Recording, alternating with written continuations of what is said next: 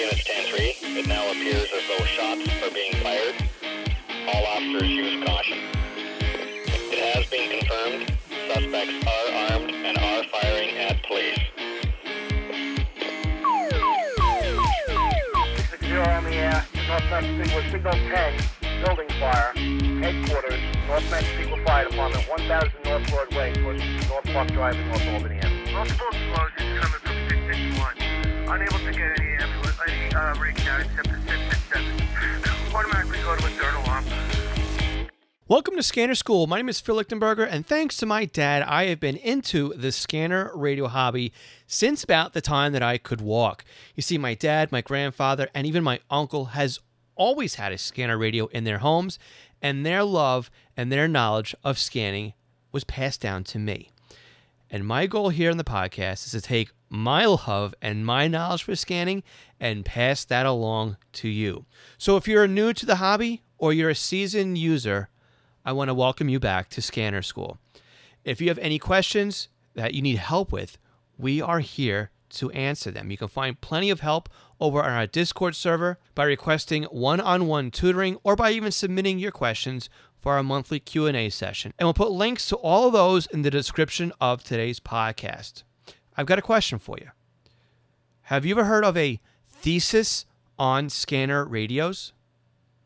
That's what today's podcast is all about. And our guest today, Brian Rackham, is working on his thesis all about scanner radios. Brian's been in the scanner radio hobby for years and has used his knowledge of scanning throughout his career. While working in the media or while introducing the next generation of scanner radio users as a teacher and an educator, Brian brings a lot of knowledge and experience into the scanner radio world. Today's conversation is two parts. The first part, I'll ask Brian about why he's writing a thesis on scanner radios, how it's going for him, and what he plans to do with his thesis. A little bit about his background and where he's going with this. In part two, Brian is going to ask me the questions that he asked everybody else as part of his thesis. And it's basically, he allowed us to record that process and play it back for you. So if you'd like to reach out to Brian and be part of his thesis, you can look down again at the description of this podcast episode. We'll put links there. But keep in mind that his thesis, you know, he's writing it now, but at some point he's going to have to close down any more contributions to it because, you know, this podcast will live on a little bit longer than the window is before Brian has to close down and actually put what he's been bringing in and put it down to paper. But again, the links will be down there below. So with that, let's go ahead and join this conversation that Brian and I recorded. Brian, this is a interesting and different perspective on everything here. A very much a first for me. Before we get to start too far along here, please introduce yourself and let everybody know what, what we are here to talk about today. Well, my name's Brian Rackham, and I am, first of all, a veteran journalist and now an academic.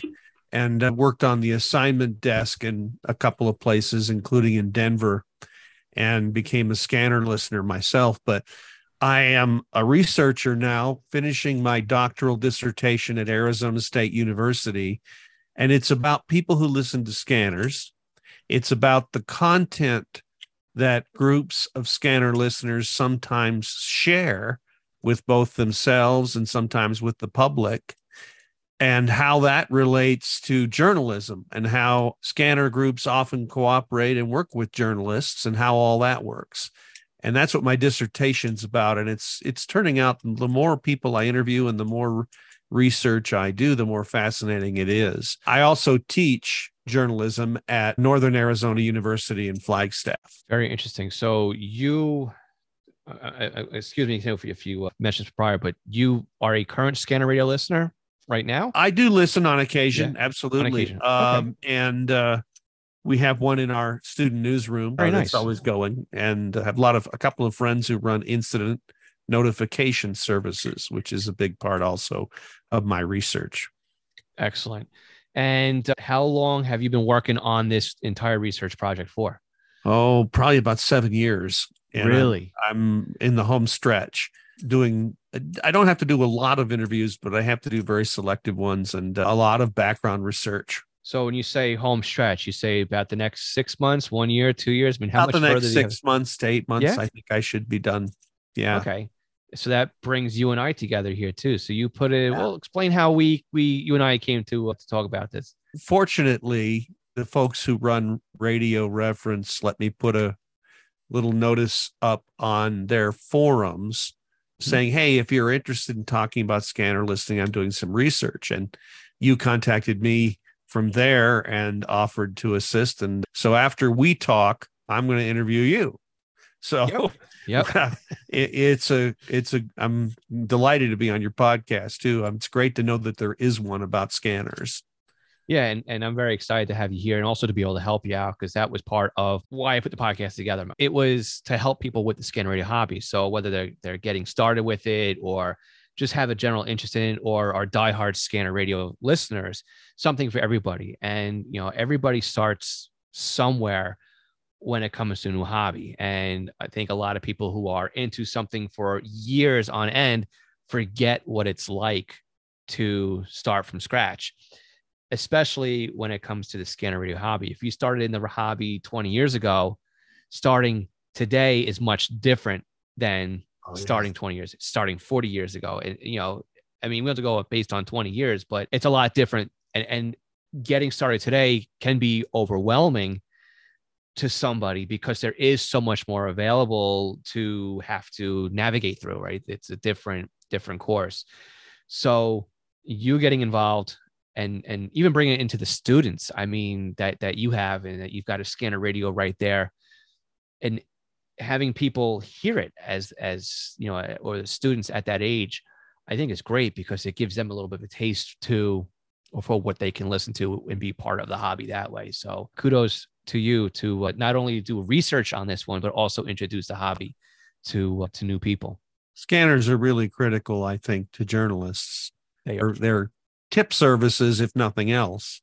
Mm-hmm. I mean, you know, most news organizations don't report straight off the scanner, but they sure do welcome tips from the scanner and from people who listen to scanners and report those tips and share them. Exactly. Yep. And as we go through your questions that I have outlined here, we're going to find out that that is starting to become a little bit more difficult. So, but there's reasons behind all of that as well. So how many more people are you looking to have conversations with to help you with your research? Well, for this is a the kind of study this is is qual, what's called qualitative research. So I'm I'm basically doing kind of like a sort of like a focus group. I'm just talking to a select group of people who I know do what I'm interested in studying, and then we're, I'm going to write in great detail. I'm asking them all sort of the same questions, mm-hmm. and I'm going to write in great detail uh, about what they say. And also there'll be a, a large section about just sort of the history of listening and why people listen and, and all the details, because there's very little work, if any, academically that's been done that I've been able to find anyway. So it's a fascinating world, and it comes at a time when journalism is in trouble and newspapers are closing and people are looking for ways to get reliable information, including journalists, any way they right. can. So scanner listeners are one potential resource, obviously, you know, vetted. Nonetheless, I think, you know, this, that's one of the reasons this is really fascinating. You know, Jack Dorsey, who founded Twitter or co-founded Twitter, has been quoted many times on sixty minutes even, saying he got the idea for the service because as a kid, he listened to railroad scanners. Really? And he loved the short bursts of traffic. And he thought, this is a great way to deliver information. And sure enough, Twitter turned into what it is today. That's interesting. I didn't, I didn't never heard that story before. So that's, that's pretty cool that Twitter actually has its background in there. I know originally it was what limited to one hundred forty characters because that was the limitation of cell phone text messaging at the time. So they wanted to at least keep that wrapped into that as the boundary. one hundred forty characters. That was, that was tough. Well, scanner traffic, especially in the initial times before trunking, you had to have, you wanted to keep your messages short. because right. you wanted to make sure other people had a chance to get in if there was urgent traffic. And that also comes with good radio practicing as well, you know, knowing to wait two seconds or three seconds to see if somebody else wants to come in before you respond. And uh, if you're into amateur radio, that's definitely something they teach you when you're doing some exercises and drills, especially during emergency communications. So, and I actually am. So yeah, you are. That's how I got into scanning, was through ham radio. Excellent. A lot of people go one way or the other. They get into scanning and then into ham radio, or they go vice versa. So it's two hobbies that work really well together, I think. Oh, yeah. So let's flip the script here a little bit, unless there's anything else you want to bring up right now before we get started. But I will, I'll pass the baton over to you, and you can start asking me some questions about what you need for your research. Well, first of all, I, I and I and these questions are kind of basic, but I like to ask them to the same kind of the same similar questions to everybody, so I can get answers from different perspectives. My first question is, how did you start listening to scanners, and why do you listen to scanners? Okay, so I started listening to scanners because I was exposed to them at a very early age. My family, the scanner radio was kind of like the T V. My dad always had one on, so there was one always present in my parents' house, and my grandfather would also listen to a scanner. So if you remember the old days of the B C one oh one with the dancing lights going back and forth, that was my very first experience when it came to, well, one of them, right? But that that radio to me has a memory, has sentimental value, because that was the scanner that was on at my grandparents' house when they were still with us.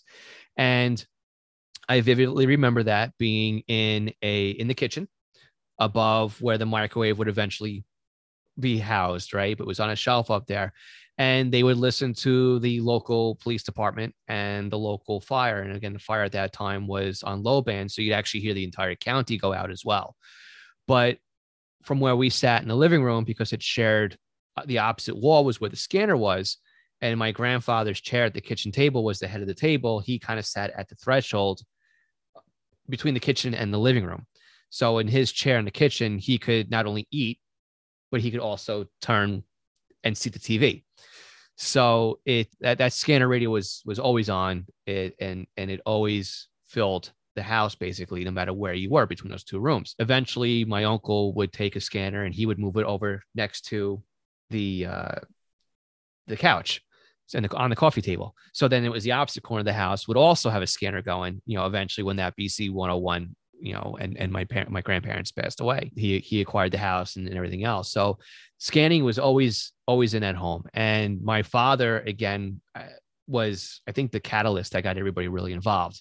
So he he was into radios, he was into C Bs, he got into amateur radio, and he actually worked at a marina or or a, a marine store down in Freeport, Long Island, where not only did they sell the typical, you know, marine communications and antennas and fishing lines and whatnot, but they also sold scanner radios and they sold crystals.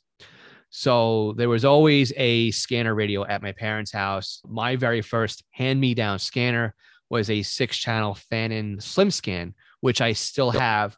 And in fact, last week I found on eBay somebody was selling a unopened, brand new leather case for that radio. So now I could take the disintegrating case and kind of retire that and put it back in a new case and refurbish the radio a little bit. But that was my first true hand-me-down radio. And again, crystal controlled radio, still in, in the neighborhood of, of that B C one oh one, dancing lights across the screen and the, and the whole deal. But my dad, you know, with, with his love for it, was passed down to me. So he still has baby food jars in the in the garage full of crystals. I have boxes of his old equipment that, you know, he's kind of handing down now. So I've got old older radios that are showing up at my doorstep, basically, that were his. And again, a lot of these old radios, I remember exactly vividly where they were, where they were in use, me pushing the buttons and rewriting the memories on, on his radios and writing them back, you know, when I was done playing with them. So that's really where I've, I've, I've found my way into scanning, was it was hand, handed down to me, you know, something that my dad enjoyed doing, and it was, it was passed on to me. So what do you think? There was a part two. There was a part two to that that I forgot uh, to to get into. So what was What was the second half of that one? That, that is, why do you think, why do you, why do you think you and people in general listen to scanners? Okay. So why do people listen to scanners is it's a hobby, first of all, right? It's something of interest. And there's a ton of things out there that you can listen to. So many people just want to know what's going on in their neighborhood, right? They want to listen to the local police and the local fire. And for many people, that's, that's it. That to, that's, that's scanning. And my father is that way, listens to one fire department and the local county P D before they encrypted. My grandparents were the exact same way, and so is my uncle. And again, that's that's fine. If that's the if that to you defines the hobby and what it is you enjoy about it, then that's that's what you enjoy hobby. There's plenty of other hobbies out there that a lot of people enjoy a very small part of, and that's what they enjoy, whether it be gardening, a walking club, or even running, right? I mean, there's people who enjoy walking, but there's people who want to do more than walking, and that's the running club, right? And when it comes to scanning, there's a lot of other side hobbies that kind of go hand in hand. If you're into railroads and rail fanning, you find yourself listening to scanners because you enjoy that extra layer of that hobby. If you're into aviation, the same story. You enjoy listening to the to the planes flying overhead, landing, getting clearance, whatever else, then that's another layer of that hobby that goes in there. You enjoy air shows. You can enjoy listening to the the acts, the military flying. But there's plenty of people out there that just want to hear the military planes flying and and practicing, and that's that's great. I enjoy hearing satellites as they pass overhead because it's something different. That they come and they go. The ability to listen to the International Space Station's onboard repeater or to be able to talk to them is, you know, five, six minutes within a ninety minute window, basically. And then, you know, that's all you get. It's, it's interesting to be able to hear that. Some people listen because you never know what the next transmission is going to bring. It could be something very exciting, but a lot of it could be just routine. But there's a lot of different things out there for people. I mean, some people listen because they're bored and they want to know what else is out there. If you're out shopping or if you're passing through, well, oh, they have radios on. Oh, can I listen to them? That's another example of why people listen to, to scanners. And then a lot of people like to do it because it brings a little bit of intel that normally you can't get through other avenues. So what really did happen at that accident scene, or what really did happen, you know, during major news event that just happened, that happened down the street from you. I mean, I've had people on the podcast that, yeah, there were some big national events, both tragedy and routine type of stuff that happened in their neighborhood. And they were able to listen to everything unfold in real time through a scanner radio. And it's that it, there, there is a bit of excitement when it comes to listening to to history unfold with your own two ears. Not as exciting as listening to the local house burn down, but again, you still hear all that activity and the traffic and, and the excitement of the radio user. But there is something that it, it gives you a little bit of insight as to what is is going on. And uh, it's hard to otherwise explain. I mean, it's like, why do you enjoy fishing? It's fun. Sure. Well, what's so fun about dangling a line in the water? Right? To somebody who doesn't get it, they don't understand that it takes a little bit of research, and a little bit of practice, and a little bit of skill, and you know the this the the joy of of having that line pull for the first time, and to bring in and not knowing is that going to be you know your own personal best that you caught. Everybody's hobby is different, but it, I think it all in the end brings the same dopamine hit, right? That everybody is kind of looking for. So. Have you ever have you ever found or heard from the many people I'm sure you talk with that they hear things on the scanner and then the official version of the story comes out and it's different? I'm sure that has happened. I, I don't know exact examples, but I did speak with somebody recently who was monitoring the whole the chaos that happened on January sixth. He was able to to listen to a lot of that. So how much of that he heard versus how much was public knowledge after the fact? through through media outlets. I, I don't, you know, I, I'm not there to know one from the other, but I'm sure it happens. I mean, there's even stuff that you hear live over the radio that is later only one side of the story too, because it's just the point of view of the person pressing the microphone. You don't know what else is happening. I'm sure, you know, whether through uncovering what actually happened versus, you know, sit down and take down meetings that come out of it months to years later. How much of it is true? How much of it's not true? I mean, I always try and leave politics at the door when it comes to the radio hobby, because that's just a whole nother can of worms that I'm with you. It's a fine line that you really don't want to cross when it comes to this hobby. Now, one of the things that really fascinated about me about you is I was looking up, and at some point I saw something that you did. You work on scanner history, and scanner history, I've done a lot of work on it, particularly on when scanner listeners started sharing information with each other. What have you learned about scanner history? I mean, obviously that's a lot, but yeah. Can you share with me a little bit of some of the nuggets that you've learned? So are you looking for like the technology changes or? Well, I'm like talking that, about or? the hobby itself, when it started and how it developed and that sort of thing. So a lot of it started way before my time. I So I have to go back and relate to some stories, but it always comes down to really some guy who's very crafty with a little bit of knowledge. And it always goes into that, you know, enough to be dangerous, right? I think is the way to put it. And with radio circuitry being the way it is, to be able to modify something by, by detuning it, right? To not work into the spec it was defined to work in, but you modify it to work to where you want it to work. And, and it, it could be very easily done with very simple radio circuitry, not what we have today, but what we had, you know, maybe a hundred years ago when it came to, to radios. Right.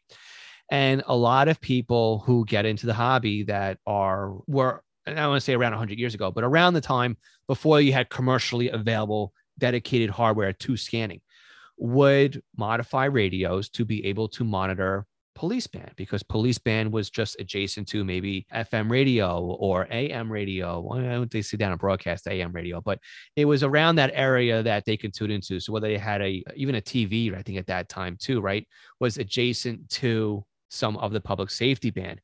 And by detuning or retuning, they were able to then start picking up other other other transmissions. And again, too, you could have done that with uh, transverters or something like that, or an additional box that would go in between basically the antenna and the radio itself's tuner would basically detune that frequency that was being received anyway, so it would be able to be picked up by by a normal radio. And those, again, the old days of the tuning dial and, and the needle that moved back and forth across the across the dial.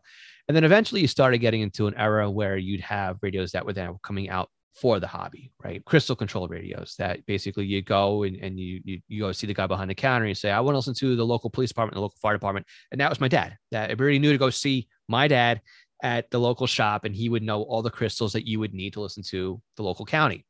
And he would give you the crystals, and then you'd pop the crystals into your into your scanner. Eventually, there were books about scanning that would share these frequencies. There would be, I think, the Betty Bearcat, Scanner Master had a set of books too, and Radio Shack would, would, would got into it as well with, with, with books and sheets and stuff like that. And I think that became the first version of social media with scanning. Like, this is the phone book for scanners. I remember spending hours with my dad's books, you know, copying into my own notebooks. And in fact, I still have probably one of those two notebooks here that I would write down all the frequencies. And then you get to the back, and then there was, those were the pages that were mailed to you later that were corrections or additions or whatever else to the book that you had just bought. Because again, once things go to print, it takes a while for it to end up in the, you know, at, in the bookstore or in the two-way shop or something like that. So that was part of the hobby. And again, at the time, six channels, eight channels, twelve channels. Ooh, you had twelve channels. That was a lot.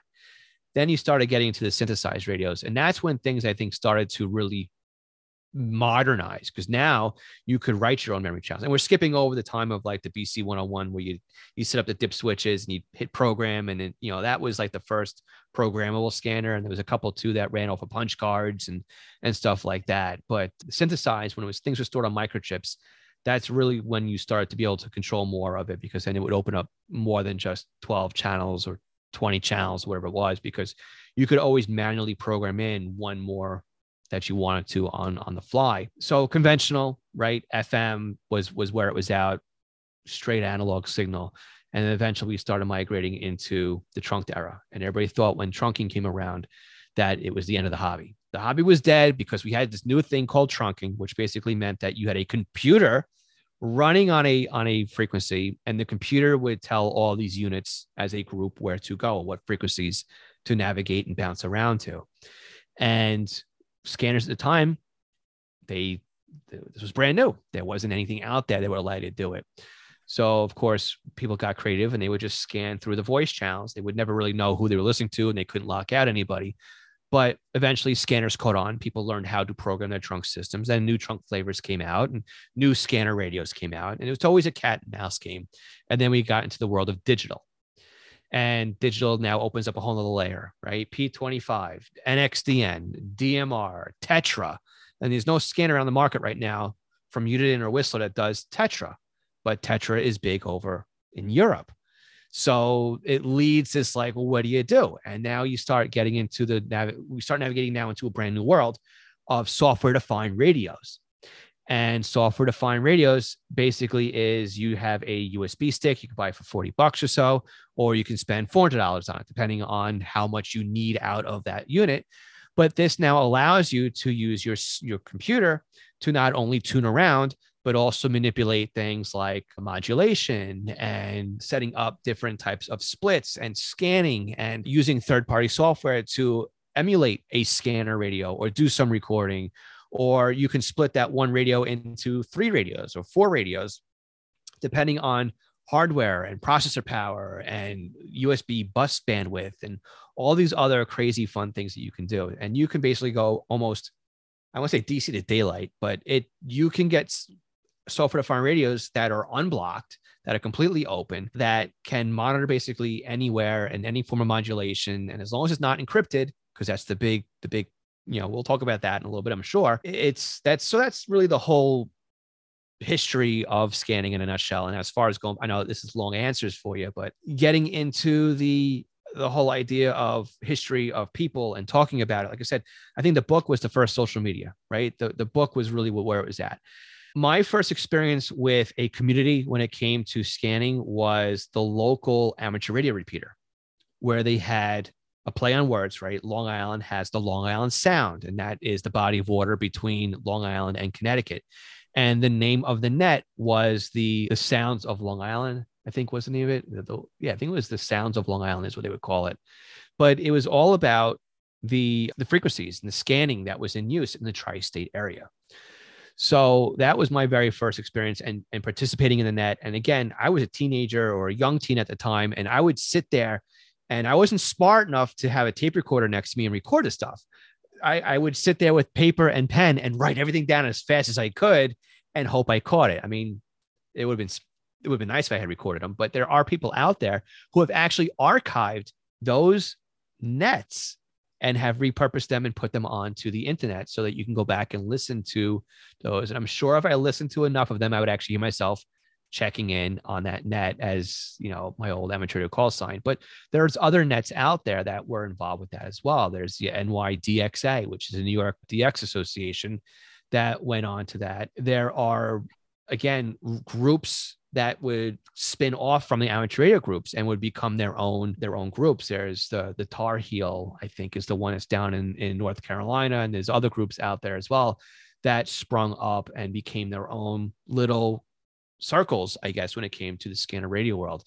So yeah, there's that's a lot of how people would navigate through. Then eventually now you get into the social media aspect of it that we think of today with Facebook and, and uh, you know, online forums and stuff like that. There's apps like Zello, Zello, GroupMe, Discord. I mean, there's if there's an avenue at this point to have people huddle together into a chat-based platform, you're going to find a, at least one scanner radio group, I think, somewhere in there.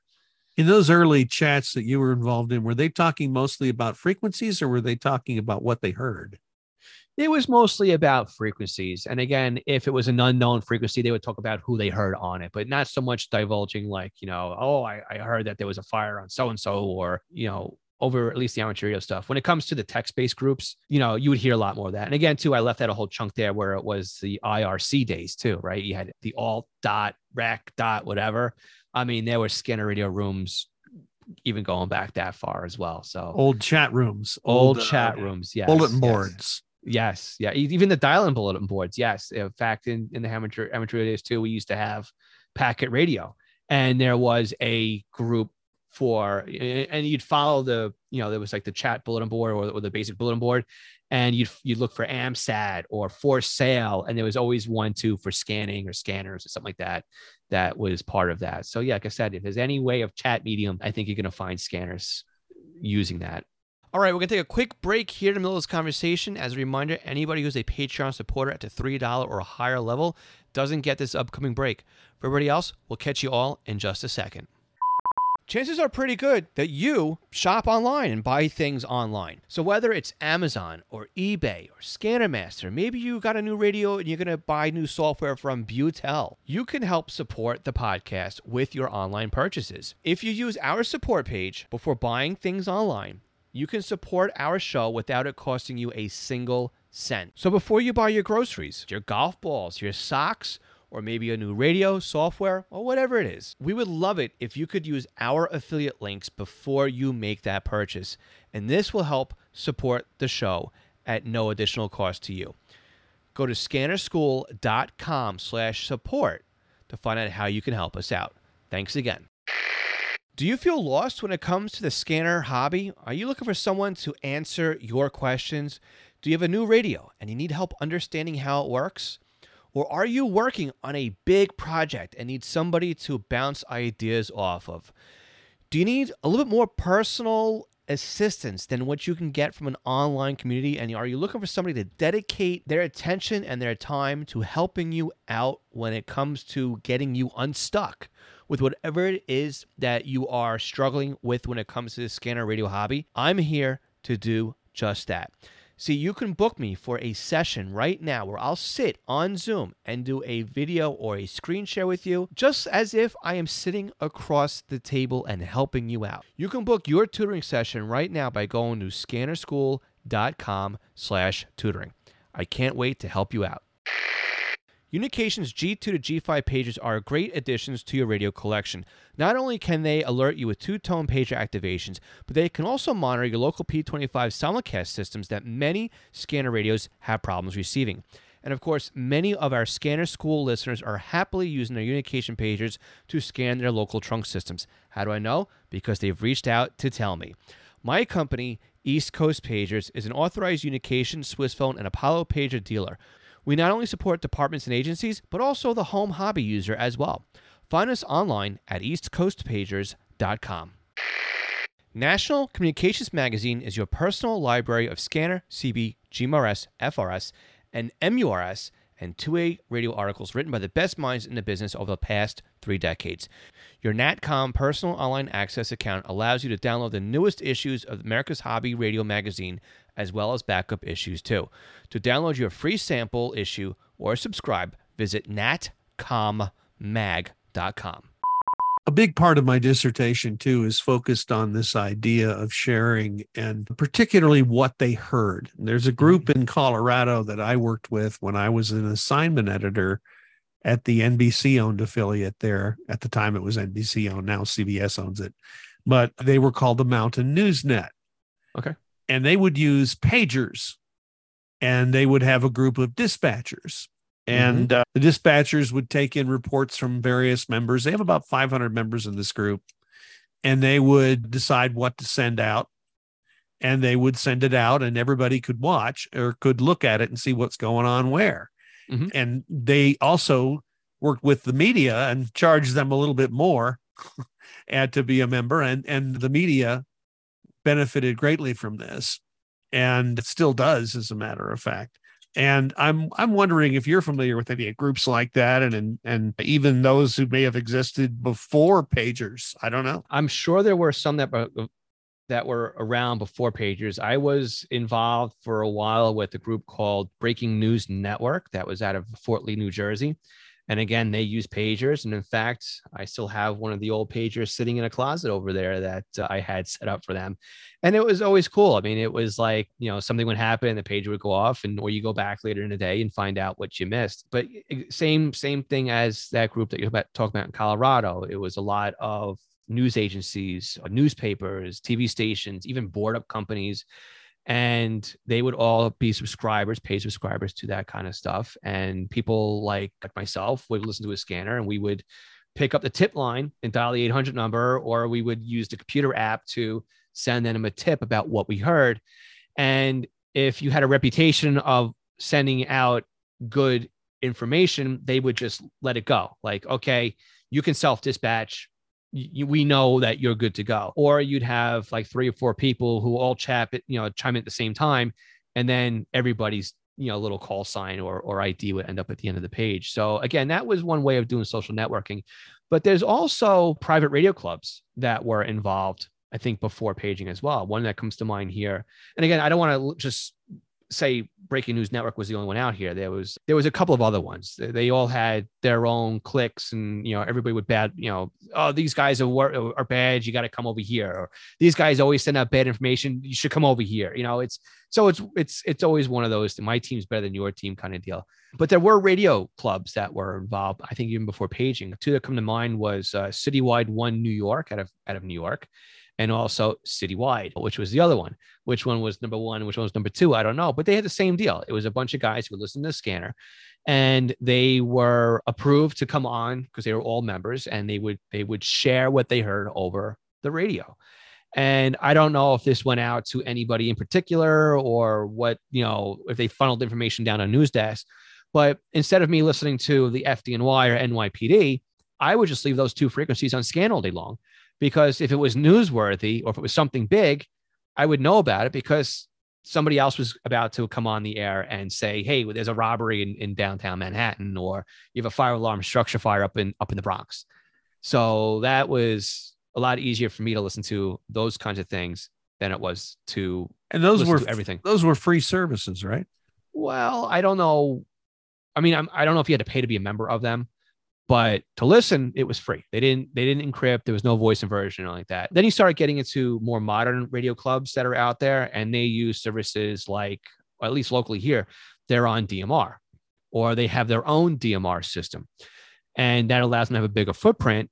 It also allows them to tie into the internet a little bit better and have voice over I P that way. But it gives them the ability now to start encrypting their radio communications so that only their members can hear.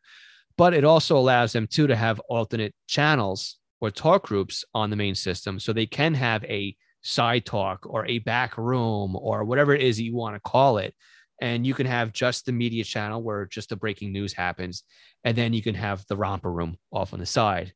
So there is that form of community that still happens over the radio. And hey, you know, who's going fishing today? Or, you know, go outside and look at this, or, you know, something that that would involve as well. So there is still that form of community that, that happens. You mentioned that you kind of had to earn your spot before you could directly page. And the reason I ask that question is that I find a lot of these groups have standards for what goes out over their, you know, their nets, you know, what goes out over there. I call them news feeds because that's kind mm-hmm. of what they are. And what kinds of things did you have to qualify? I mean, what kinds of things did they look for? And they're probably basic things, but I'm curious what the standards were. So basically the standards were common sense, right? You, you're not going to put something that's going to put an officer or a first responder in jeopardy, right? That's, that's one of those things that you don't want to, to have it go out there. They also had like a, a code that if it was a member of service or, or something happened to a member of service or something like that, they, they kind of don't want to be the source of information from that, because you never know who is a subscriber or who is listening or who might be relaying that information. And the, the kind of the code was that if somebody was injured or, you know, was, was line of duty, death or something like that, you'd really want the proper channels to be the notification for that. N- not somebody who's listening to a scanner, who's excited to say, I just heard this happen, right? That's not a good way to find out information about a loved one who might be on duty in that neighborhood at that particular time. Uh, so that was one of the things that I think they, they did not want somebody paging, but it was detailed information. It was like, you, you didn't want to bombard somebody's pager with twenty-seven updates because of a size up or every single unit that's responding in, or, you know, they're having a low water problem and they got the, you know, the, the, the water district showed up and was able to, so, you know, add some more, more feed to the water system. So having all the information up front, knowing right? Not to basically jump the gun and just send out the page, but to sit back a little bit, collect some information, verify the address is correct, verify that the size of information is correct. And that kind of information was basically how they understood that you knew what you were talking about. And also too, there was always that one guy that was the gatekeeper, right? There was always somebody on desk or on unpaid roll. And, and his job too was also to manage the calls. And if he saw that you were submitting enough information and he was just, yes, that's good. Yes, that's good. Yes, that's good. Eventually they would realize that we don't need to gatekeep you anymore. You know, that your information is spot on. You've got all the details in there. You, you know, your, your text is correct. It's spell checked. It's within the character limit. But again, people also would start to have reputations. You know, this guy's stuff is good. This guy's stuff needs a bit of work. This guy is off the handle. So we'll never let him page. So there was always that kind of, you know, th- that, that kind of stuff going on as well. Gatekeepers, we call them editors in journalism. Yes. And you know, you're, you're talking about, well, I'm curious, are there things that just aren't important enough to scan, to, to share? Was there, there sort of a, a magnitude issue there at all? Or I mean, I think a typical fender bender, yeah, would, would, wouldn't, but if it was like a road closure or a train derailment, I mean, I think if a cat stuck in the tree, I mean, that's not, it's not newsworthy. It's not pageable, but I don't know if that was the question you were asking. But that's kind of the question I'm asking. I mean, yeah. Magnitude is a, is what we call a journalistic news value, mm-hmm. but it seems like there are certain things you just don't share because nobody cares because they're routine. Uh, on the other hand, there might be something that's weird, like fifty thousand gallons of molasses spilled on the expressway, which may not be traditional hard news, but is interesting. Right, you know? Right. And that stuff would, yeah, that stuff would have gotten paged out as well. Yeah. Yep. And accuracy is is clearly important. It is, because not only, you know, it's the reputation of the company that you're paging out for, right? That's that's really where it comes down to. They they want to make sure that they are reliable because they have people out there who are paying for the service. And if and if your information to them isn't reliable, then, you know, it, it sends somebody in the wrong direction. They're not going to use your service. So that was always there. But if you look at, like, you know, with today's age, with a lot of the chat groups, you do find a lot of information is sent out and then corrected. And these are fine because it's on groups or chat groups. House numbers are incorrect. Street name is incorrect. You know, wrong town or department was issued. And there's always this huge debate as to whether or not it's a working fire or not, because where I, where I'm from, they have a code for working fire. And if someone goes, oh, it's a working fire, it's a house fire, then all of a sudden you get the whole debate. It's not a working fire. They didn't issue a ten. They didn't issue a thirteen thirty-five. They didn't issue a ten, a ten seventy-five. It's just a regular routine fire. It's not a working fire. I mean, I didn't know that a fire had to be employed in order for it to be, you know, I mean, these are all different things that, that people start coming out of the woodworks about. And then again, is that becomes the fine line as to what something is newsworthy. Well, is it, is it a microwave fire or is it a kitchen fire? And then did it become a working fire? So, you know, these, these are all things that, that, I don't know, to me always irked me when it came to some of the things. You know, is, is, are there flames present? Do they knock it down with a garden hose? Okay. Could you have roasted a marshmallow over it? You know what I mean? It's like, but again, somebody's coffee pot that melted is not newsworthy. Somebody's bedroom that caught fire, that's a little bit more newsworthy. But if somebody's house caught fire and burnt to the ground in thirty minutes and five departments show up, yeah, that's, that's, that's, that's leading news, you know, for, for the morning type of deal. So that's fascinating. It, it has always fascinated me, the, the similarities between some of these groups and journalists, and, and the material that they send out is, I mean, c- could you call these people citizen journalists? I think you could. I mean, because they are reporting what they hear. And it, it depends on, I think, how far they're willing to take it. Like if they're going to stay within their own private group and they're going to talk about bunks themselves, are they just buffs? Or are they journalists, right? I, I think at some point you cross the line between a radio buff, scanner buff, scanner listener, and somebody who takes action and does something.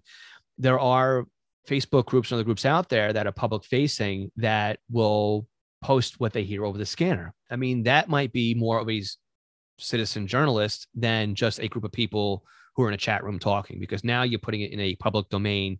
People may be looking, okay, road closure in Pike County, P A due to, I guess, a molasses spill or whatever it is, right? You know, road closed for the last three hours. Yeah, that, that's citizen journalism. So is the guy, I think, who picks up the phone and says, hey, news editor, I'm listening to the scanner right now. I have a tip for you.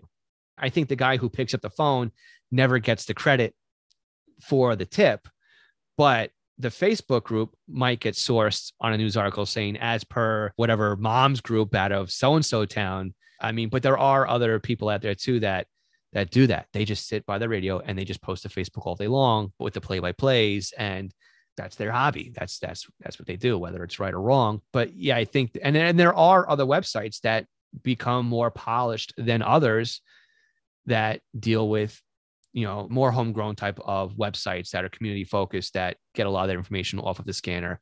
They write blog posts and they, you know, they're, they're not the big paper, but they're the the digital version of a community resource of things that happen around town that they may hear over the scanner. So that, yeah, I think they would, they could be qualified. You know, I've got some articles I'll have to share with you from the thirties and the twenties of people who were listening to scanners and showed up at events and uh, they weren't listening to scanners. They were listening to homebrew radios mm-hmm. of some kind. Police departments were actually complaining about the number of people showing up at crime scenes. So this is not, this is in nineteen twenty-nine. So this has been going on for a long time. What do you think, by the way? I mean, there are bad actors in this hobby, are there not? Ones who, who maybe show up at things they shouldn't show up at and cause trouble, or has happened. Has has definitely happened. There was an issue where there was somebody who was having either a psychotic episode or whatever, but he was walking around threatening people with knives or whatever it was he had. And people showed up because it's it's interesting. This is a guy walking around. He barricaded himself in a home, and we want to know what happened next. A lot of people listened to the scanner. A lot of people were on scene. And again, too, lights. If you, if you have six cop cars sitting on an intersection, it's going to draw a crowd anyway. The same thing happens with with police and fire, right? If a house is on fire, you're going to get people that show up. You're going to get people who are ambulance chasers. They hear the sirens. They're going to go find out where they are. I think even without scanners going on, you're always going to have a crowd when you have people like that. There was a person who was constantly showing up for all of the police calls, and, and he was known. He was he was a known person that kept showing up. And what ended up happening was you had multiple police agencies on scene because it happened a block away from the Long Island Railroad. So not only did you have the county police there, but you also had the M T A police, the Metropolitan Transit Authority, was there as well. Well, one agency didn't know what the other agency was doing. There were plainclothes officers also on scene with their badges around their neck, but they also had firearms, long guns with them. And somebody in the, I don't know if it was another cop, somebody there yelled gun. The off-duty officer ended up being shot, and he passed away from his gunshot wound injury. The radio traffic that happened afterwards is things of nightmares, what you'd listen to. Again, I was at home listening to this unfold, jaw dropping, listening to the panic that set in immediately after, you know, the injury to the officer. But I think that one specific event that happened here basically was the reason that encryption took hold of the county. Again, there could be some bad actors out there. When you look at some of the protests that had happened in recent, recent years, you would have people who listened to scanners and knew where police were showing up or going to be setting up barricades or checkpoints, and were redirecting people based off of what they were hearing off the scanner.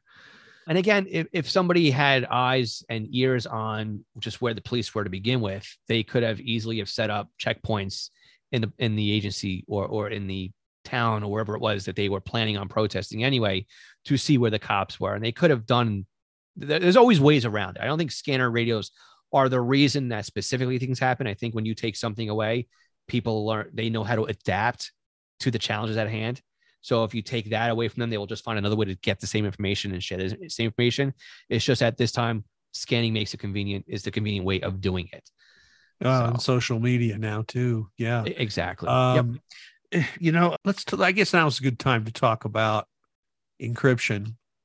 Yep. And there's lots of different viewpoints on this. And, you know, I know in, in your position, you you probably have to be, you have different masters that you have to be considerate of, because I know you work with a lot of public safety people, and they have they can make some very strong arguments for encryption. But then, then there are there are also the other side where they can make strong arguments against. What are your thoughts about encryption, and why is it happening? So let's look at part of your question first when it comes to just public safety to public safety, right? The arguments within public safety against encryption. It has happened, again, in my county. Not to, not to say my county is bad, but every I think every place has its little little bits, right, that it's it's not so great. Definitely out of character for the location I'm about to tell a story in, but my local police have encrypted.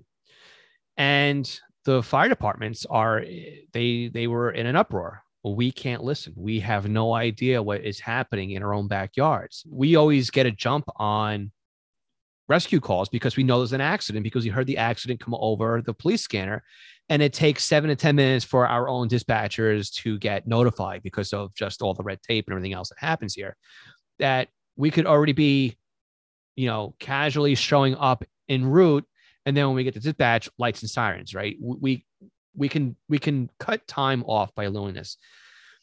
And the police department basically said, well, we'll give each dispatch place, you know, whether it be county dispatch or each independent is dispatcher, two radios, two radios, one is staying at dispatch center and one that could go to a chief or a higher up or just an area that the general people can listen to, right?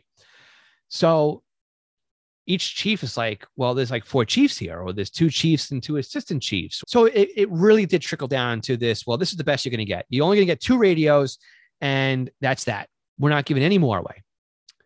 And then it became a big problem where somebody got their hands on a radio and they cloned the radio. So then that became a problem. There are departments that have gotten smart to it, and they take their one dispatch radio and they pump it through the in-house intercom system.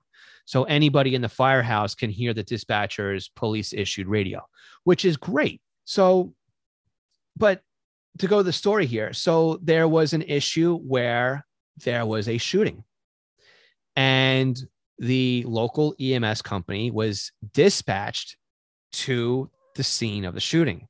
They roll in not knowing it is still an active shooter situation, and are now taking on fire when they showed up at scene.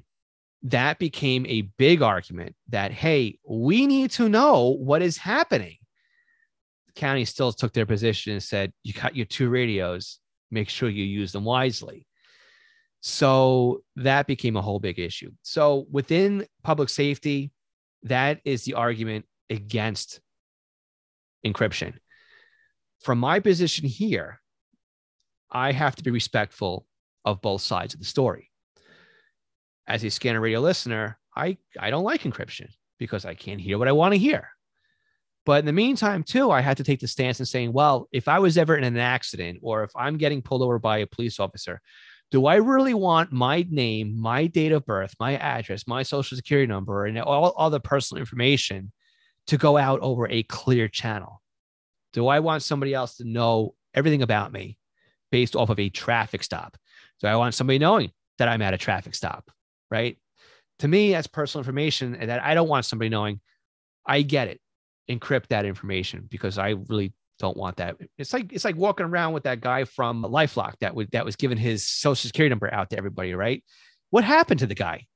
Everybody tried to steal his social security number. So there, there is that part there. My thought really is there should be a clear channel for day-to-day dispatching, right? As as and not to get too political here, but there's people who will say, I pay your taxes. It's you know, it's it's it's a community thing, it's transparency this or, or whatever it ends up becoming. Dispatch should be in the clear. If you have a tactical situation, if you have something that's sensitive, if you have something that's officer safety, if you have an active shooter situation, protest, whatever it is, if they have to take that over to a secure channel, take it to a secure channel. Secure channels can be abused. I mean, it's it's happened before where officers, and not to put people in a, in a light, but it has been published in the news that you know, they talk about this or they discuss that over what they presumed to have been a secure channel that wasn't a secure channel. And it comes out that they talk negatively about a particular person or a bunch of people or whatever it happens to be. So there's oversight committees that think that we should be able to hear everything, that nothing should be encrypted. So again, my stance is I believe that we should be able to listen to what's over the airwaves because that's what makes the hobby fun, right? It's, it's, it's fun to listen to what's going on. My local police department, yes, is encrypted. There is definitely an issue with me not being able to hear them, but you have to learn what else you can listen to to work around the problem. Well, I listen to the, the M T A, the railroads, because if a train derails, I'll hear about it there as opposed to hearing about it on the local police channels.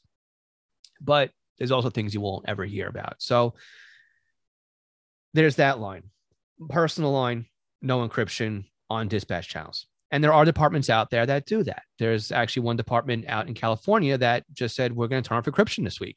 They made a big statement that said, hey, as of this date now, our residents can now listen to police dispatches again.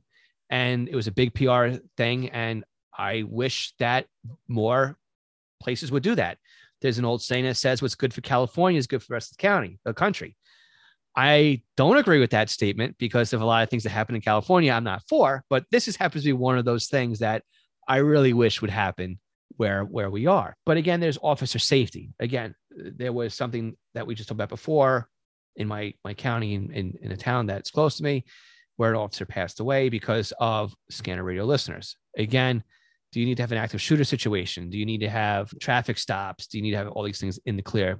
There has to be a fine line where it comes to public knowledge versus officer safety and security versus also high profile or high, you know, maybe there's a person of authority or of power or political connection, whatever it might be, might be, you know, a person of interest. Certain things, again, don't need to be available to the active listener. One of the things I hear a lot from scanner listeners is that open channels encourage accountability. If people are listening, officers may not do things they would do knowing that they're not being listened to. Do you think that's true? It's a good question that I'm going to be very careful to answer because, again, I don't want to insult anybody or kind of paint myself into a corner with this kind of response because I do understand and respect the whole reason for this. I think, again, human nature that there are people that will try no matter what to, you know, well, they're going to they're gonna do something wrong anyway. I'm not saying it's just specific to a particular particular group or to a department or a job function or something like that, right?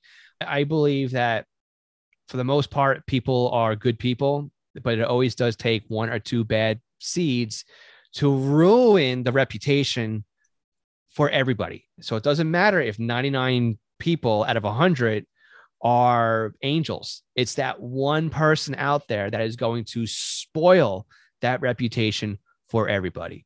So if there's one or two bad cops in the pool, yes, that's what people are going to say that everybody is like, because that's the example that gets, gets made. made examples of. But yeah, going back to what we were talking about earlier, where there were some examples where people were saying things and doing things that they thought were on a secure channel that weren't, that was the whole deal with the mobile data terminals. And that's kind of what got Bill Cheek in trouble a while back, was he was selling kits that would allow you to demodulate digital or computer traffic that was over the air. And he wasn't basically selling the, the software that would allow you to listen to the mobile data terminal, but you could acquire the software to listen to the mobile data terminal or to decode the mobile da- data terminal by using his kit as the go-between your computer and, I mean, there was a thousand other things you could have used that kit for, but one of them was to listen to the mobile data terminal. And it turned out that it was sold to them as being secure, but the whole thing of it being secure was the fact that nobody had the technology at that time to listen or put back together the zeros and ones. And people were saying things they shouldn't have been saying over that because they thought it was secure. The other thing is that, well, you always have the right to file a FOIL request, right? Freedom of information. But a lot of departments will drag their feet over that, or will say that that's sensitive or redacted, or, you know, under investigation well, currently. Right. Or we, we, we can't just give you between the hours of, you know, twelve midnight and eleven fifty-nine p.m. for every single day as a FOIL request. It has to be that specific time and date and everything else that's required to it. And maybe we'll get it to you. So this is a whole lot that gets, and it does get political and everything else that, you know, comes out of it. It sure does. Um, um, I want to talk to you about a real, just a side question here. Mm-hmm. I'm having trouble finding women to interview, and well, people of color as well, because I'd like to do, I've got a lot of white men, mm-hmm. but I know there's more in the hobby. I yes. know there are lots of women, and I know there are people of color who listen, and I would love to find more. Okay. Are there any groups of women or groups that you, you mentioned, you, and you may have just made that up, about moms, mom scanner groups? Are there any of those that you know of, or any? I would love to find some women who listen to scanners. I can put you in touch with somebody if you'd like to. I know somebody who's in the Midwest. I think she's in Ohio, but she does like listening to the scanner. She's actually a member of my community that we have over on Discord. And she comes in, I do a, a live, like a, a monthly meetup. We come into Zoom and we we talk, and, and she is, she's present for those. So if you would like her information, I can I can certainly pass her information. Oh, I would be, to you. I'd be grateful if so, you could shoot that to me. That yeah, would be let terrific. Me ask her if she's okay with that first, and then you know, and then when I got her permission, I'll, or I could just, if you want, I can just send send you send her your information to reach out. But but she's yeah she's she's definitely into the hobby. But I think radio in general is kind of a man's hobby. Yeah. I think it goes against race, but I think it definitely goes against sex. That. We, yeah. we're, we're kind of the guys who, who will find us, but it's not to say it's not unheard of. There's a plenty of amateur, you know, there's, you know, X Y L groups or Y L groups for young ladies, or, you know, but yeah, there, there's, there are certain industries and hobbies that lean definitely one way or the other. As far as race goes, I think that this is definitely a hobby that is not race specific, but I agree. Uh, I mean, it might have been forty years ago, just because mm-hmm. they weren't there weren't as many people of color exposed right. to it. But now right. I think it's yeah, that's my. You know thought. What? There there might be somebody else too that that I could reach out to also. Beautiful. I really appreciate that. And I, I have no one problem. Kind of last question, and that is, sure. you know, in journalism we like to talk about war stories. You know, big mm-hmm. stories that we've covered, big stories we've been involved with. Do you have any scanner war stories of? of a big event that you listened to or participated in in terms of sharing information or not, but anything that stands out in your career of scanner listening? Yeah, there's, there's a couple. The one we talked about earlier about the officer being shot here, but there's another one that was newsworthy that I listened to happen live, and only by mistake, because it wasn't something I typically scan. It was just something that I just happened to have on. And I caught it by accident. And yeah, I do have the audio. It's archived here locally, but I I will I, I haven't shared it with anybody as far as the audio goes, because it's just one of those chilling things. After the air show wrapped up here on Long Island, the air show happens every year, Memorial Day weekend, and it brings in a bunch of military craft. It brings in a bunch of civilian performers, and it brings in a lot of old antique types of, of planes. But not only do they fly for the air show here and do a performance or just a flyby, but sometimes they'll fly out to the Statue of Liberty and, and do a pass while they're in town, or they'll fly up the Hudson River.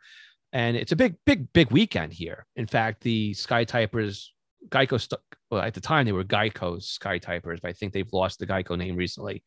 But they would fly out every Memorial Day and drop a wreath at the Statue of Liberty, right?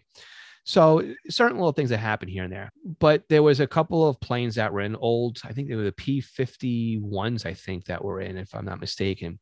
And I happened to have the radio going on aviation because the air show was in town. And I was just generally listening to the general aviation frequencies, nothing spectacular. It was one two three point four five, one two three point four, one, you know, just a typical air to air communication between pilots. And it's routine. routine conversation I'm listening to. And all of a sudden, one of the planes loses, loses power and goes down. And you can hear, you don't hear anything come over the pilot that had the issue, but you do hear the panic of the other pilots he was flying with. What happened? Where did you go? Are you in trouble? The pilot went down in the water and passed away. So that was something that, you know, I was not expecting to hear, but, you know, we, we were able to hear over the radio. So that's, that's one of those war stories. But the big war story is nine eleven, being that I am an hour away from New York City, more or less Manhattan, closer to the actual border of physical New York City. But we always think of New York City as being the actual island of Manhattan. And yeah, I didn't listen to it live, but I do have copies of all the tapes. I've got copies. It's weird listening to it because it, you know, they come on the air or they come on to the tape and say, this is recording number X Y Z from the F D N Y archives, tape one, side A. And then you hear the retransmissions of the day. I still can't make it more than a couple minutes listening to those tapes. But as a memorial to nine eleven, and, you know, I, I, I don't know people, I don't think personally that have passed away through nine eleven, but I know people who know people, or I know people who lost family, or I know people who family was first responders and passed away. Um, know people who are still losing people due to cancers and everything else. But there are scanner radio listeners out there that like to listen to nine eleven again. And to them, I don't know if it brings closure to it, or maybe it brings a little bit of excitement. Maybe it brings a little bit of just remembering that day. It's what they do. But I rebroadcast those tapes in real time to the internet. And there are a lot of people, a lot of people who log in and listen to the audio from Manhattan on my nine eleven tapes. They're not my personal tapes. I, I found them on the internet, and I, I actually forget the organization who who shared, publicly shared the tapes. I do not claim ownership of them or whatever, but I rebroadcast basically. I just stream them out in real time. And so many people have, have listened to it that I actually had to get hosting through Amazon's web services, because every time I would broadcast them here, it would crash my local server. So I end up now relaying the traffic over to there. But that is a huge war story, basically, because it did lead into a whole war. Um, but you hear everything. I mean, you hear routine traffic. You hear the initial dispatch for the Trade Center fire. You hear the chaos of dispatchers trying to tell units in the field to not talk over each other, or to take turns, or, you know, you can hear everybody keying up on top of each other. You can hear people screaming for help. I mean, the nightmare that what happened over the air, it, it certainly painted a picture of the failed infrastructure, right? Because at that point, it was a conventional repeater. It was a field or receive side, a transmit side, even though there was a mixer in the in the way. But yeah, it, uh, the system couldn't handle it. You, you can't have all these people keying up, asking for help, or where do I respond to? And those poor dispatchers, they were able to keep a cool head and keep things organized and, and get information out. I mean, I can't imagine the chaos that was not only happening out in the field at the Trade Center, but, you know, in the command bureau. I mean, it's unbelievable. But, but yeah, good... it was it was not only F D N Y, but you had N Y P D, you had the E M S companies all in there. I mean, there was a lot of stuff. And I remember seeing the smoke from here where I am. The Long Island Expressway was empty, empty. I have never seen it where you could walk down the expressway and there was just no cars out. I mean, it, it the effect rippled, and it's, again, not just here in New York. I mean, there were, you had the, the plane that went down, and was it Pennsylvania? I think it went down, and and you had the, you know, the, the Pentagon, and and, and it, it wasn't, everybody kind of focuses, you know, here locally because it's, it was the Trade Center, but a lot of stuff, you know, that happened because of that. But that, that's a war story. Yeah, it sure is. And do you broadcast it on on on the anniversary, or do you just broadcast it all? Yeah, it's on all the anniversary. Time. So oh, on the anniversary. Yeah, and it's in sync with the time too. So the actual uh, feed kind of comes on early, so that people can can set up and listen to it. And then I think the first tape starts roll starts rolling. It's it's queued up so that there's enough dead air and and, and an intro stuff, so that at eight forty-six a.m. on nine eleven, that's wow. when the audio comes in. So wow, it's pretty much um, real time. Now, do you run a little business here with the scanner thing, or is it just something you do on the side? Or well, it is on the side. No matter how much of a business I try to make it, it's it's it's not a profitable thing to to make a living off of. I think those who make livings off of scanners are very far and few. Yeah. It's not to say it's impossible to do, but I haven't been able to do it. But but yeah, I started with a a website. I think. Yeah, I think we go come full, full circle here with this question here. So I had a website that I ran on my amateur radio call sign called W two L I E dot net. And I had live scanner radio feeds going there. I had frequency lists published. I had website forums, and I actually had a chat group that was set up on the side so that if somebody had something they wanted to send out right away, it would go out in the chat box. And eventually the chat box would buffer out and the old stuff wouldn't be visible anymore. But anything new and and and would would always be on the front page. And it was a social media community about scanning here on Long Island. And my draw to it was that at the time when I launched the site back in two thousand five, nobody else had streaming scanners on the internet in my community. And it was very difficult to try and understand how to set up a scanner because it wasn't, a, there weren't a lot of people doing it at that time in the way that I wanted. Alpha tags were being sent out. We were recording audio, archiving it. And I started, I was reached out by somebody, said, "Hey, I live up in the Bronx. I want my scanner program. Can you program a scanner for me?" And that was like, oh, I could, I could, I could start programming scanners.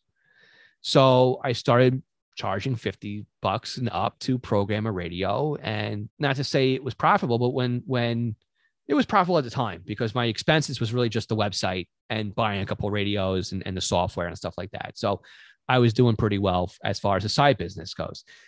And then I end up creating Monitor Long Island Incorporated as an S corp because I started selling scanners, and I've discovered profit margins were very tight when it came to that kind of hardware. And the S corp being now became the umbrella for everything else I do. So somebody reached out to me and said, "Hey, Phil, have you seen these pagers, these fire pagers that people carry? They hold sixty-four memory channels. You could actually use one as a scanner." And I thought, oh, that's pretty cool. So I actually now spun off another business uh, called East Coast Pagers that I sell all these fire pagers off of. And that's doing fairly well. But again, not so much enough that I can make a living off of. Side business, really good. Living, not so good. And then I created this podcast, and the podcast is a vampire that sucks all of the profits out of East Coast Pagers. and, and and so so yeah, if if you look at it that way, the, the the what I'm doing here at the scanner is kind of, you know, is is is really a vampire. It's but in the end, the business was created so that I could fund my hobby without having really to ask my wife for permission to buy radios or antennas and stuff like that, right? I kind of, it funds all that. And I think now it's getting to a place that it could, you know, uh, I could, I could really start putting money. I've been taking money out of it and investing it into stocks. What a great time to be investing in stocks. But I, you know, it's, it's getting to a point where, and it's not because of the, it's because of the hobby, but it's not because of the podcast or any one particular thing. And it's, I think they all come together as a whole and, and are doing that. But yeah, I am able to siphon a little bit off the top and not make a living off of it, but maybe set up a retirement account or to pay for my daughter's tuition for school or to maybe put money aside so I could save up for an, you know, a vacation or expense. It, it's, but yeah, it's, yeah, I'd love it to be full-time. I would love to be able to sit down and do this and, and create more content about the scanner radio hobby. Maybe in retirement, maybe twenty years from now in retirement, I could do that. But for right now, I, it's I teach podcasting and I teach content oh, yeah? creation, and I can tell you, you're pretty good. Just oh, keep at it. Yes, that's the real key to success with podcasting is doing it long enough, having a good idea and doing it long enough. That's yes. a lot of it. It's a word of mouth type of thing. So keep at it. Uh, yep. And and I really appreciate you taking the time to talk to me. And if you ever want me to chat again, I'm always glad to do it. Or if there's anything I can do to help you, let me know. I appreciate uh, that. You, you really have your act together, and you know your stuff, and you're very articulate and a good interviewer. And, you know, I'm a real old guy, so I've, I've been around a lot of different folks, and I was a news director in T V, and, and I, I think you're onto something. So I appreciate hang in that. There.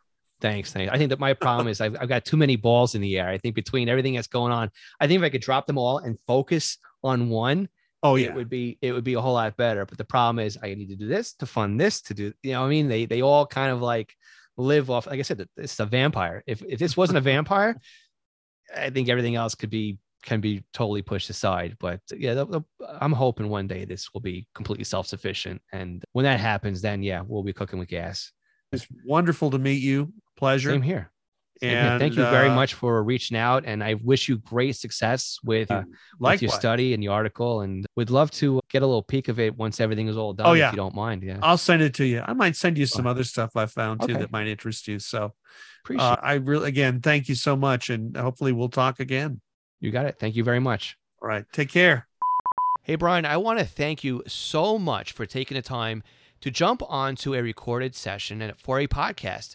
And I really want to wish you the best of luck with your research and with the publication of your paper. And of course, you know, graduating and earning all the titles that come along with what it is you've been spending so many years working on.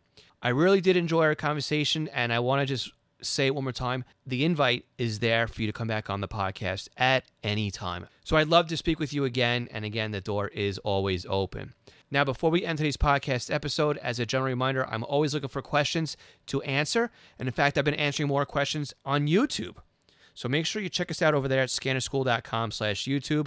But you can also leave me your questions at five one six, three zero eight, two eight eight five or by using SpeakPipe or our voicemail link or over at scannerschool.com slash ask. Please hit subscribe on this podcast episode, no matter where you're listening to it on. So if it's a podcast over on an audio player or over on YouTube, that would really help motivate me to keep going with the podcast episodes. And finally, we have our Discord server, which you can join us over at scannerschool.com slash Discord and be a part of the Scan Nerds community. Before we wrap up this week's podcast, I want to take a minute here to thank all of our Patreon supporters. Alan Gonzalez, Arthur Altrak, Arthur Heron, Bill Kay, Bob Rops, Bob Milton, Brandon Sammons, Brian King, Chris Paris, Craig Harper, Dan, Dave Dombrowski, Dave Pasco, David C., David Kuzneski, Denny Crotty, Dylan Hyder, Ed Walsh, Edward Bramlett, Glenn Wright, Greg Johnson, Guy Lee, I Hate Junk Mail, Jack Haycock, Jacques Berry, James Broxson, James Felling, Jay Reed, Jeff Block, Jeff Chapman, Jeff McLeod, Jenny Taylor, Jim B., Jim Heinrich, Joe Curtis, Joe P., Joe Kordoff, John Keel, John Sheldon, John Sweeney, John Goldenberg, Joshua Robb, Ken Newberry, Kenneth Fowler, Kevin Zwicky, Lenny Bauer, Les Stevenson, Lloyd R., Mark Beebe, Michael Gorman, Michael Kroger, Michael Meadows, Mike Lopez, Mike Piltz, Nicholas Stenger, Paul Teal, Raymond Hill, Rich Palmieri, Ronnie Box, Sal Marandola, Scott Lefgren, Terry Wright, Tim Mazza, T J, Todd Glendie, and William Arcand. Find out more about Patreon and our support tiers by visiting scannerschool.com slash Patreon. Thanks again for listening. We'll catch you again next week. seventy-three